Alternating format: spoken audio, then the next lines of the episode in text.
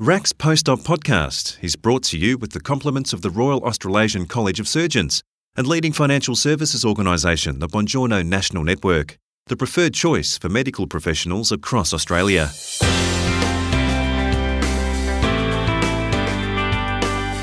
Over summer, we'd like to share with you some interviews from 2020. These stories have proven popular among fellows over the 12 months, and they're topics we believe new listeners to RACS Post-Op podcast may enjoy too. We do hope you enjoy this interview with Associate Professor Claudia Di Bella and a new method of stem cell transplantation. Although she's proud to call Australia home and wouldn't want to live anywhere else, orthopaedic surgeon Associate Professor Claudia Di Bella still keeps a very close eye on events in Italy, the country where she was born. A few months ago, when Italy's health workers were overwhelmed with COVID 19 cases but lacked personal protective equipment, Claudia acted to ensure Australia's own health workers didn't fall short of face masks. In April, her team at BioFab 3D created and shared a simple 3D face shield design. Groups around Australia soon printed hundreds of those shields for the medical community.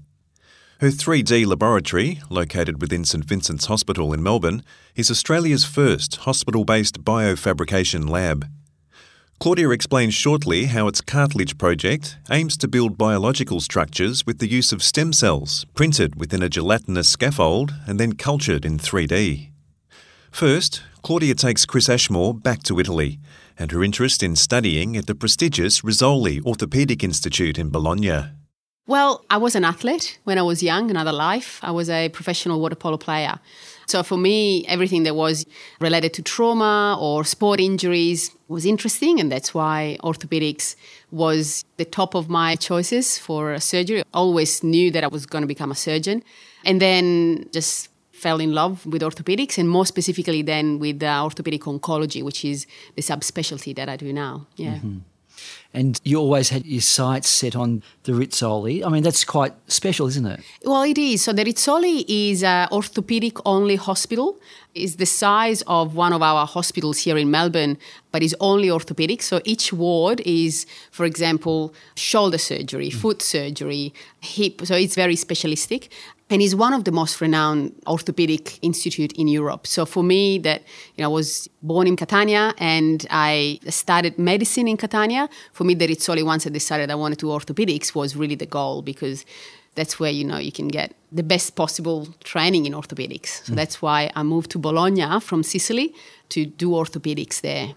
And you were there for about 10 years. That's right, yeah. You started your PhD there. That's correct. So I graduated, finished my orthopedic training, and then I started doing PhD. And I did half PhD in Bologna and the other half here in Melbourne. But the PhD in the end was awarded by the University of Bologna. Mm-hmm. That's right.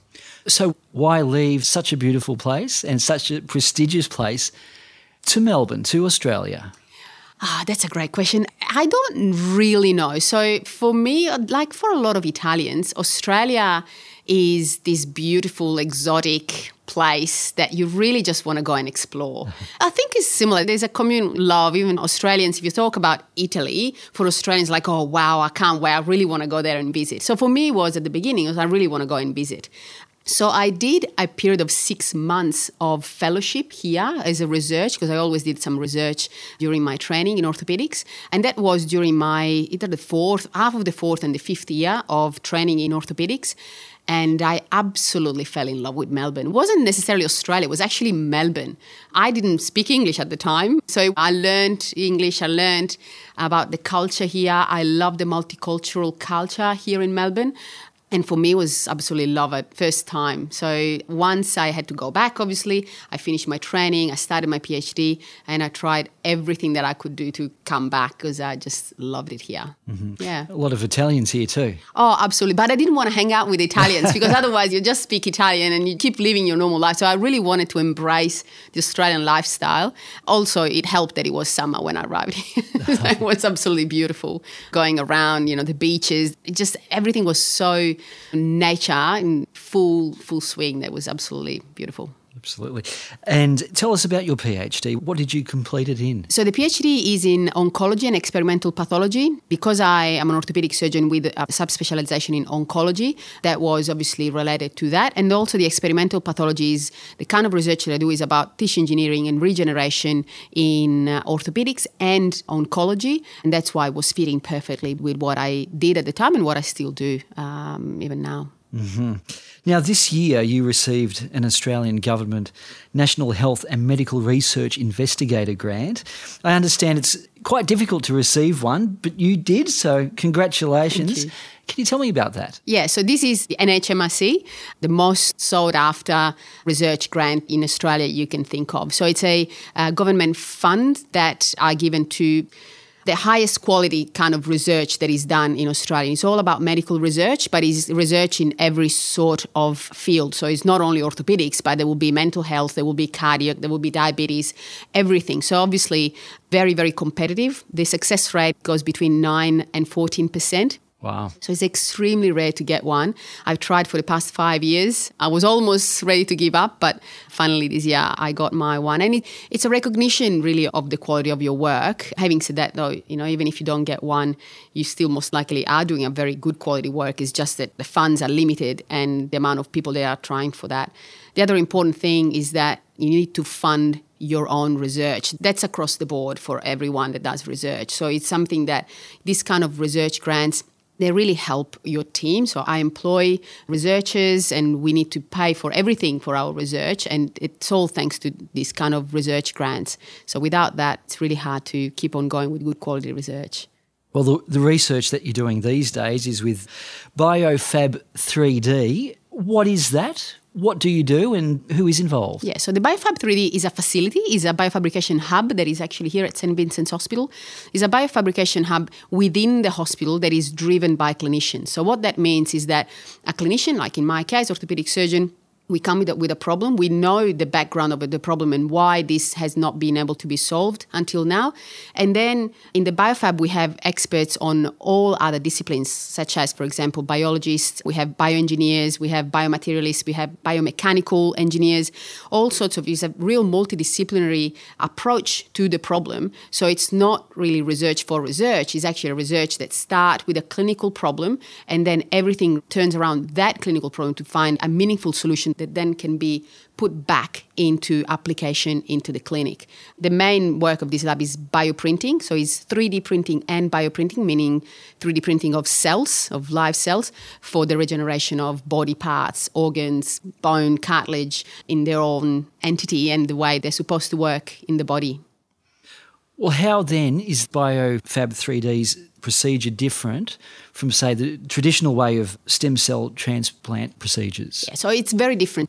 When you talk about stem cells injection or transplantation, is simply getting some cells from your body and injecting them back in the body without any support, without any structure where these cells then can do their job. So really, the way they act in that is as anti-inflammatories or they recruit other cells the biofabrication, the bioprinting, bioengineering is instead when you put these cells within a scaffold or within a, a, structure that then tells these cells exactly what they need to do in that particular moment in time. So, for example, for the cartilage that we do, we put them in a gel that already has some properties that make these cells understand oh we are in the cartilage we need to make cartilage. So these cells are not just anti-inflammatories but then they really are able to transform and become what we want them to become. And this goes across the board because these cells can become cartilage, bone, fat, muscle. They can become anything if they're put in the correct environment, which has to be given, has to be provided to them. And that's the difference, the significant difference between uh, bioengineering and injections of stem cells. And it's better for the patient. Oh, yeah, well, absolutely. It's something that is very, in orthopedics, we call it orthobiologic. So obviously, it's something that you use something that comes from yourself to put it back in your own body, which obviously helps on regenerating and recreating your own body. So so the other important thing of the bioengineering and biofabrication is that you actually use a scaffold that then would sort of disappear in time and will be replaced by that tissue that you want to recreate. So you basically regenerate the tissue that you want, and it's all natural. And in theory, should last for as long as you last, mm-hmm. rather than metal or other kind of synthetic implants. You're about to start clinical trials on this? Yes, that's correct. So we have done all the preclinical experiments so far, so both in the lab as in vitro, in the lab as ex vivo, and now we're finalizing the in vivo ones, which means in the preclinical animal model. And so far, we know that what our approach is superior to what is currently done in clinic or in surgery at the moment. So the next step is obviously the clinical trial, and we will start with a phase one, phase two clinical trial, which means small numbers of patients with very strict inclusion criteria to make sure that our approach is really working in the human body for then move on into a larger scale application. What's the end goal? Is it to implement this kind of technology across the world? Well, no, the end goal, well, obviously, yes, we would love for this approach to be used across the globe, which is something that every everyone is trying to do anyway. And basically, what we want to do is limited to the orthopedic world at the moment. What I'm talking about is to decrease the number of people that will need a joint replacement in the future the number of joint replacement is increasing by two, three hundred percent every five years, and that's because obviously population is getting older and we are more active. We feel better even in our seventies and eighties, so we want to do more things. So obviously we're increasing the number of joint replacement, which are one very expensive, two then there are possible risks and complications with this approach. So with our approach, what we want to do is we want to decrease this number by preventing the need of a joint replacement in people that are young and had an injury that we know will make them have joint arthritis when they're in their 40s and 50s when they're still quite active and productive. So this is the goal for this specific application in the cartilage. When we talk about instead a goal more broadly on what bioengineering can really mean for every other organ and tissue, then we talk about a very, very big topic because really potentially we now have the technology to start thinking big and start thinking on how to regenerate organs as well as tissues that are working just the same way as they work in the body. Wow.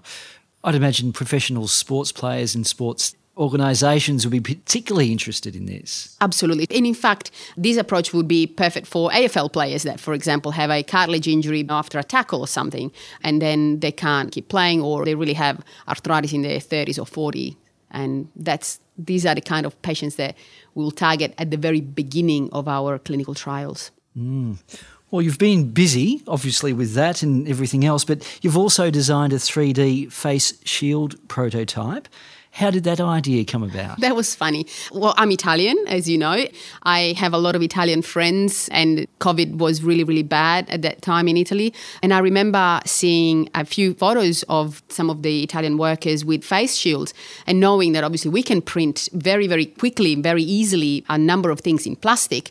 Then I simply tweeted to the head of the biofab, so the lab manager of the biofab, and said, Oh, can we do anything like this? And literally after two days, we had a few prototypes ready to be trialed and because this is such a, a frontline lab, we had a few different doctors and surgeons coming in that tried them on and gave a few ideas back and forth. And really, the beautiful thing is that the whole bioengineering community actually came together so we could share in, as a free share uh, of designs between different universities across Australia. These designs that now are very, very easy to print, and in the end, it takes no time, very, very cheap.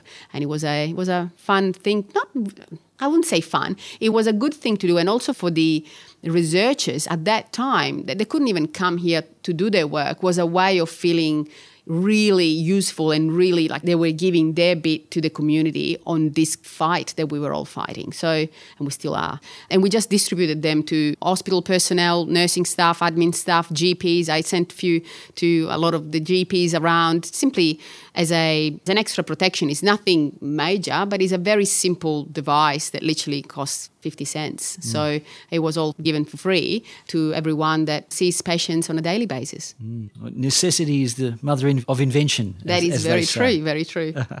Claudia, you're now an Australian citizen and you've been calling Melbourne your home. Will that continue? Do you have plans to go back? What's the story of your future? Well, Melbourne is home, no doubt. I have my family here, so I see my future here in Australia and in Melbourne.